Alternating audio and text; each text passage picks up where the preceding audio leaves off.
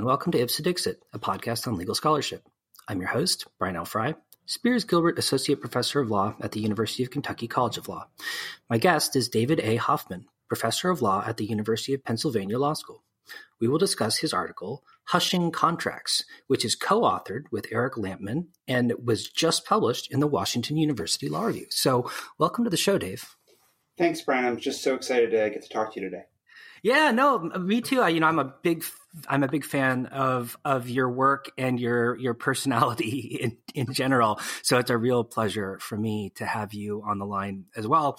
And this paper is great because it's it's super duper timely. Um, so I, I, wonder for listeners who may not be familiar with the the term that you're using, what what exactly is a, a hush contract, and and why are people talking about them right now?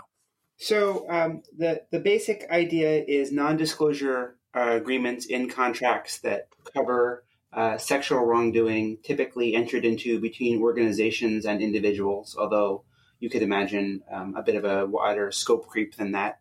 The reason why people are talking about them, um, you know, is the Me Too movement, which um, was in some ways motivated by revealing um, episodes, past episodes of sexual misconduct that had been covered by hush contracts. Um, so um, that ranges from the Zelda Perkins, Harvey Weinstein hush contract to the hush contracts that were covering up wrongdoing involving the U.S. Olympic team, and in some ways culminated in the 2016 election with uh, hush contracts between um, then candidate uh, uh, Trump and a series of individuals who um, alleged either affairs or um, one-off encounters, which um, uh, which were Michael Cohen had executed hush contracts with.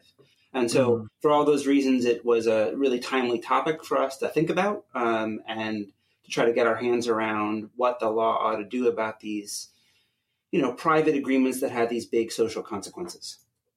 So maybe you could focus on a couple kind of paradigmatic examples of hush contracts to help listeners get a better sense of sort of the mechanics of how they tend to actually work in practice.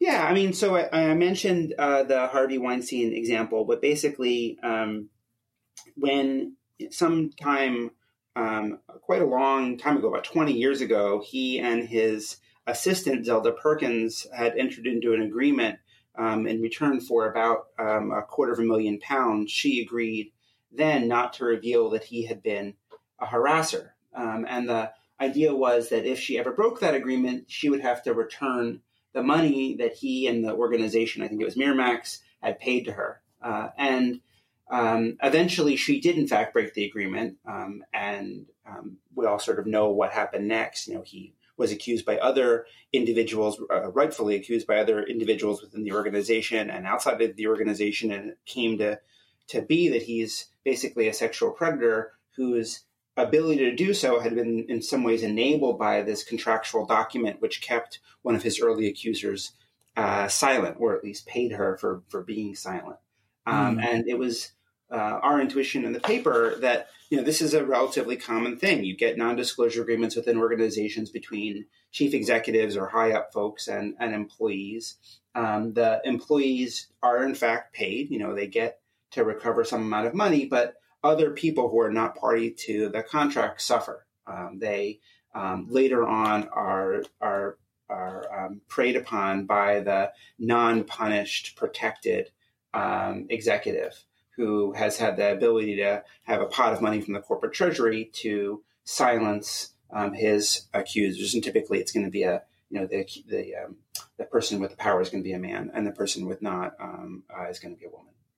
Mm, so just to be super clear, I mean the contractual element here is that the victim is getting paid in order to buy their silence, and if they break their silence, then enforcement of the contract would mean the court forcing the victim to give the money back to the to the victimizer. Yeah, yeah, that's exactly right. So the the victims are being paid off, um, and often they're getting substantial sums. Not all the time, but often they're getting quite substantial sums in return for giving up legal rights, either before or after they've actually filed a lawsuit. So, so, I mean, my understanding is that you know, sort of the traditional view is that contracts should be enforced according to the terms of the contracts, and you know that would include hush contracts. So, sort of, what's the what's the sort of traditional utilitarian view of contract law in relation to non-disclosure agreements, to, to hush contracts of this kind, and why would anyone think that they should be enforced? Do they think they should be enforced? Well, I think that the um, you, are right. So the traditional view is that you get the terms of your contract enforced if you come to court, unless there's something really outrageous about the contract. So you're not going to get a murder for hire contract. Everyone understands that that's not going to be enforceable contract to to uh, pay someone to commit a crime. Um, and you might not get a contract, you would definitely not get a contract in which you were selling a baby or a human being. Um, the idea would be that there are some contracts whose um, subject matter is sort of um, off the table. Um, but um, settlement agreements are traditionally favored by law on the theory that one, we don't want parties to dispute. And so if they can agree out of court about what the result ought to be, we're going to defer to that result. Um, and second, we think that this is a way to get compensation to victims. And so um, we believe that the court system ought to be, to the extent it can, helping victims get recovery. And we all know that litigation is awfully expensive, and the result is often going to be under compensatory. And so early settlements are are the kinds of things that judges love and that they would typically want to enforce. And so the utilitarian view and even the non-utilitarian view, sort of lots of um, compensatory justice based theories of law, say that um, these sorts of settlements, these sorts of agreements in which the parties make a trade, you know, silence in return for money, are net net good for both victims and for society. Um, mm. Turns out there's not like a really rigorous, well thought out economic analysis of settlements. Um, the the work, um, the best work out there is by Scott Moss um, in a previous article. A really uh, interesting scholar, I think, who's currently at Colorado. Uh, but mm. the you know the the gist is that these things ought to be enforceable. That's right. That's the prior art that we came to the part of the article with. Okay, so y- you guys are much more skeptical in in your paper about whether these should be enforced, and in particular, as you alluded to earlier, it seems like a big part of your concern is potential harms to third parties who don't get the benefit of entering into the contractual relationship in the first place. Is that a fair assessment?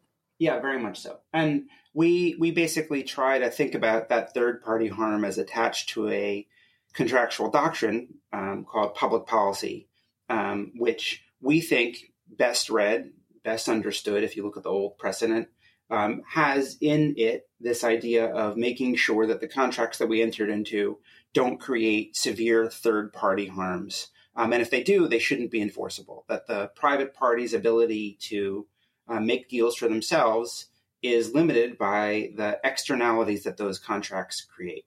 Mm-hmm. Well, so before we get directly into your proposal in the paper and why you think it's the right approach, maybe you could talk a little bit about kind of legislative moves that some states are making in relation to these contracts and why you think they might be more or less effective or or desirable? So uh, it's a great question, and it's a little bit of a moving target because in some ways every week we see new legislative developments, and it's been um, since probably the beginning of the summer since I've really looked at what the current status is and different um, and the statutory text changes. But I guess there's a couple big picture approaches. Um, the one that I think is relatively common is New York, which uh, almost two years ago now um, uh, Governor Cuomo comes out with a press release um, following a law that the Assembly uh, and the state Senate agree to, which says, and he says something like, "We've eliminated um, non-disclosure agreements about sexual harassment in New York."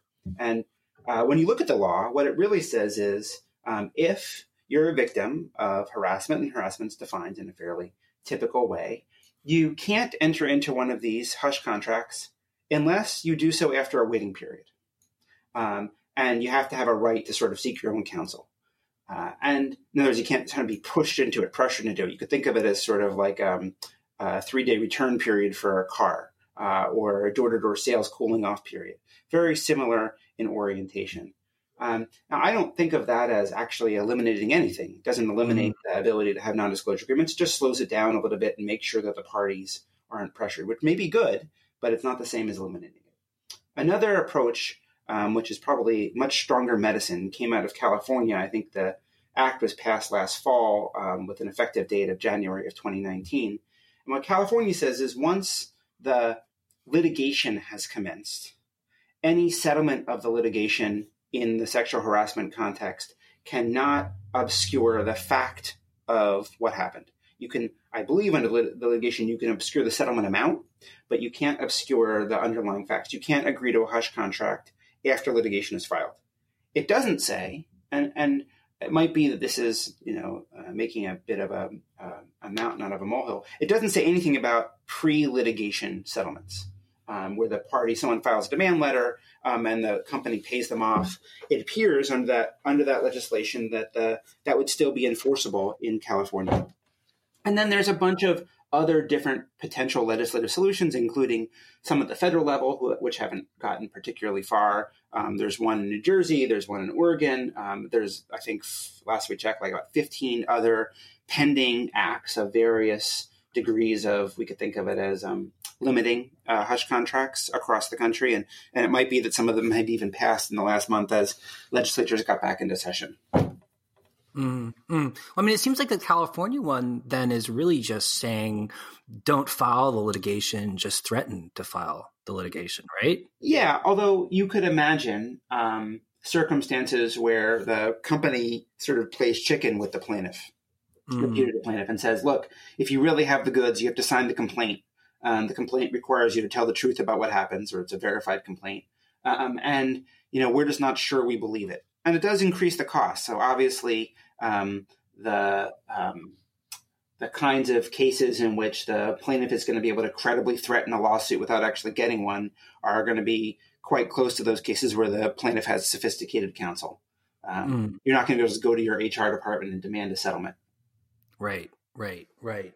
Um, well, so you suggest more of a common law approach than a statutory approach, specifically using a, a, kind of a contract law doctrine known as a contractual public policy. I, wonder if you could talk a little bit about that doctrine.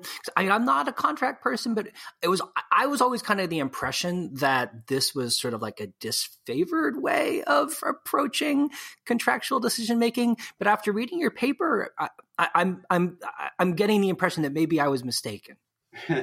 well, it's a that's that's great in terms of the paper's uh, work. Although I, I, I think probably your priors were right about the state of the law in some ways. Um, so there are a bunch of different defenses to contractual obligation. The two big tent defenses that people typically talk about are unconscionability and public policy.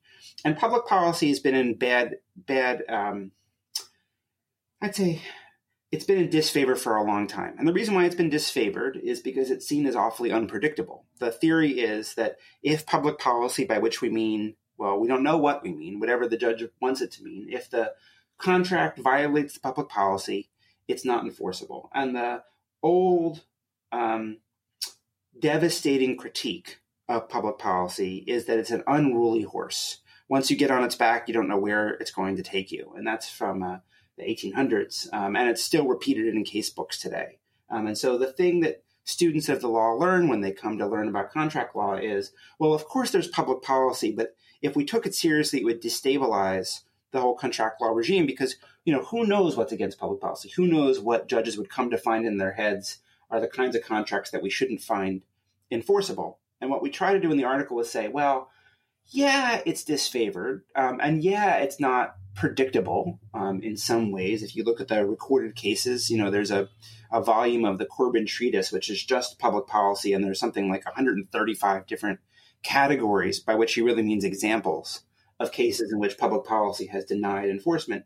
Yeah, that's true, but maybe we can draw some general themes from those many different kinds of cases into something that's going to feel a little bit less destabilizing.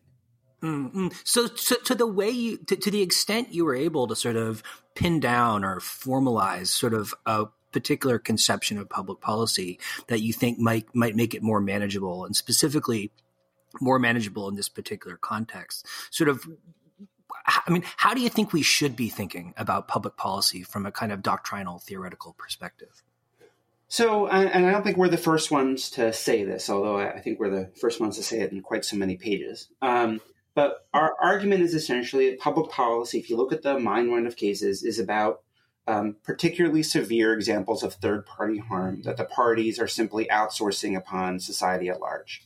So the example, the best case for us that I, I you know, I really, um, I really liked and I thought it is easy to understand, um, is a case in which um, a hospital system, um, and the case um, is it's got like a G in its name, Gianna Giannecchini versus Hospital Saint Raphael. So in a case, basically, a nurse is working for a hospital system and and really messes up, has serious medical administration errors. They don't do the drug dosing very well, and someone gets hurt. Um, and then the nurse is terminated.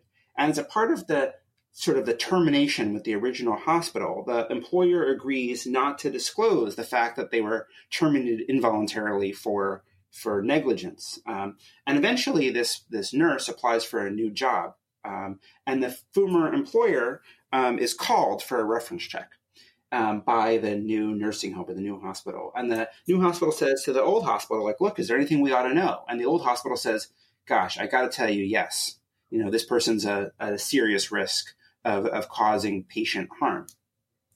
And the, the nurse sues his old employer, saying, mm. breach of contract. You know, you violated the term of our settlement, our, our settlement in which you promised not to say that I had committed medical errors. And the, the old employer says, gosh, that's true, but you we really shouldn't be held to that contract because of the public harm that it potentially occasions. And it goes in front of a court, and I think the nurse wins for other reasons. But as a part of that um, decision, the you know the court says, look, a patient in the hospital is frequently helpless and dependent on the nurses assigned to care for him. Any patient would surely hope that hospitals hiring nurses would have full information it's no answer to the patient's legitimate concerns that a contract of silence is mutually advantageous between the nurse and the employer. If contractual uh, provisions like this are judicially enforceable, some of the most vulnerable people in our society, patients in hospitals, will be inevitably exposed to a risk of physical harm. And that's the intuition of the paper, is that if mm. the parties reach agreement between themselves that externalizes physical harms of physical uh, violence on others or sexual violence on others, it's no answer at all that it's good for them. Mm. Of course, it's good for them. That's why they entered into the deal. But just because that's so does not mean courts have to enforce it, and they should presumptively not enforce it. So that, mm. that's the gist of our paper. So, so as a practical matter, how would that play out in the context of the kinds of hush contracts you're talking about, specifically in relation to sexual harassment or sexual violence? Would it mean that they would never be enforceable, or would there would there be distinctions between when that would be an option for the victim and victimizer, and when it wouldn't be? So the great thing about the common law is I don't have to give you an answer to that ex ante. Um, so one of the things that we'll, we would see is, you know, different courts would have different ways of working out this principle in particular cases. But what I think in broad strokes would be um, the particularly bad cases of harassment where you've got very vulnerable victims. So, for example, the minors in the case of Larry Nassar and the U.S. Olympic team, um, or you have a, a relationship where you have a, a particularly um, vulnerable employee, someone who's who's down the totem pole, um, and you have um, physical violence attached to the sexual sort of part of the relationship, where you have sort of assault. Um, those are cases in which probably presumptively courts are not going to enforce the agreements. Now, what does that mean? It doesn't mean they wouldn't have payments to victims what you would have instead of one lump sum in the beginning and then uh, a sort of a lifelong contract of silence would be a series of payments over time, not enforceable in court. You would never be able to require anyone to be silent. But if the victim wanted the money next month, they would not talk. And so you would have a different system than the one we have now, where you have essentially lump sums followed by court enforced non disclosures. Instead, you would have a pretty privatized um, system of one-off payments to, to victims. Um, and you know the the question about whether that on net is going to cause um, fewer victims to get paid is a hard one. Um, and. I mm-hmm. think that we have to be open to the possibility that it would. I mean, that under our proposal, fewer victims of sexual um, harassment at work would probably get payoffs um, and they would get less money. And the hope is that the result of the system would be um, there's actually fewer also incidents of the kind of spiraling incidents of um, uh, bad behavior that were so in the news in the Me Too movement. That the organizational cultures that are founded on silence um, and oppression would be harder to maintain. Mm, mm. But I do wonder if, like, if the organization and the victimizer could use the offer of kind of recurring payments as a kind of carrot to prevent victims from disclosing. Uh, you know, to what it, you know, would that limit the ability to sort of prevent the externalization of harms that seems to be part of the goal of the proposal? I mean, it seems like it'd be you'd you'd see more defecting, I guess, right? Because it's kind of harder to maintain. Yep. I mean, it's, relationship. Not, a complete solution. There's just no way. I mean, even if you make things un- illegal, um, mm. you can't prevent people from having deals that don't come to court. Right. So, um, yes, the the the fact that parties are going to make their own side deals and have them not be enforceable is an is a weakness in our proposal. No question about it. I think mm. the question that you should ask is, you know, net net net sort of at equilibrium, are we going to have more or less examples of companies paying off uh, victims under our proposal than under the status quo? And I think the answer is almost certainly you'd have f- fewer examples. Yeah, so it'd be like an like an improvement on the margins. That's then. that's and that's what I'm going for most of the times in my life. the margins always matter, right? The margins matter. That's exactly right. One one right. bad tweet a day is my my goal. so, are there are there particular contexts that you could ad- imagine where we might think or expect or kind of want courts to say no this particular kind of NDA is enforceable because it isn't externalizing harms in the way that the ones we don't want to enforce are. So, somewhat to my surprise, I, I, have to say I think that the Trump NDAs maybe are examples of that. Um, and so, it's true that hiding information from the public about, you know, your um, what's going on in your marriage and what's going on in your private life reduces the information that voters have about you. Um, and so in that way, and and it's obviously embarrassing, and there's reasons why the Trump and the Trump organization paid off um, you know, Stormy Daniels, um, and and um, but it's not obvious that the the underlying behavior there is of the sort where you'd be worried about organizational cultures of predation. Um, that these are sort of, what I can tell, consensual affairs, not with employees of the organization. They are not covering what I think of as illegal sexual harassment covered by the employment discrimination laws.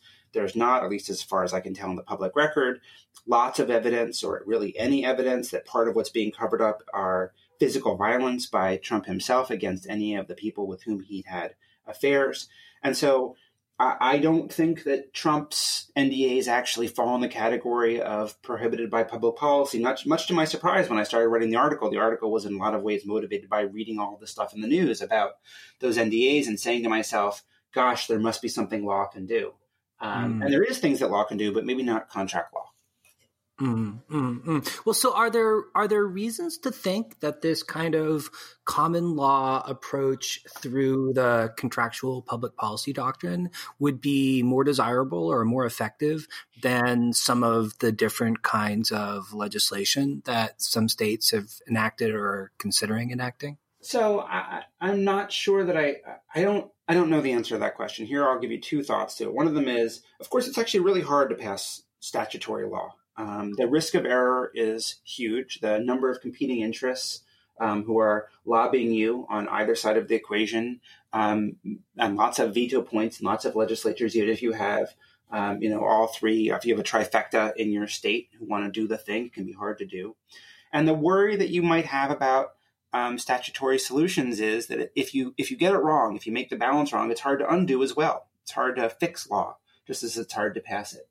The advantage to common law is if you have a decision that gets it wrong, you can reverse the decision the next day, um, mm. especially if you're doing old fashioned contract common law, um, uh, it's not particularly hard to issue a new ruling. And so there's a bit of a, um, a harm mitigation principle um, here, even though people often say the other side of it, which is that law ought not to do policy like this. One underappreciated, at least in my view, underappreciated virtue of common law policy making um, is that it's stepwise um, and you can't go too far wrong.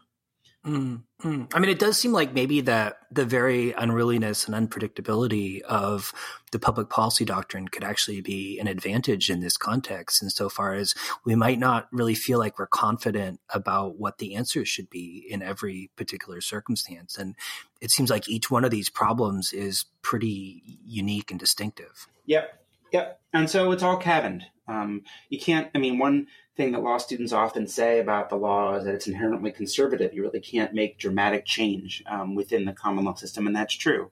Um, and the way to think of this is it's a feature, not a bug. Um, you know, you, um, you can't make dramatic change. You also can't screw things up quite so badly quickly. Mm. Well, so one question that I had about about the proposal um, and it struck me that like some people might be concerned if from the victim's perspective there might be things that are undesirable about not being able to maintain a effective nda agreement right? I mean especially insofar as you know sort of the the initial assumption is that the victim would otherwise want to disclose, but I could imagine some victims who would prefer to maintain the confidentiality and privacy of their experiences and kind of not be out in the spotlight like that. Yeah, uh, it's a real problem. Um, and I, you know, I, the article at least tries to suggest some reasons why um, we essentially are going to. Um, I, maybe bypass isn't quite the right word, but we're going to um, permit the victim's privacy to not count in quite the way that we would in other sorts of contexts. And there are worries about re-victimization for sure. Um, I guess I'd say that the article is triggered, or rather, the, the, the proposal is triggered by people who want to enlist the help of the formal legal system.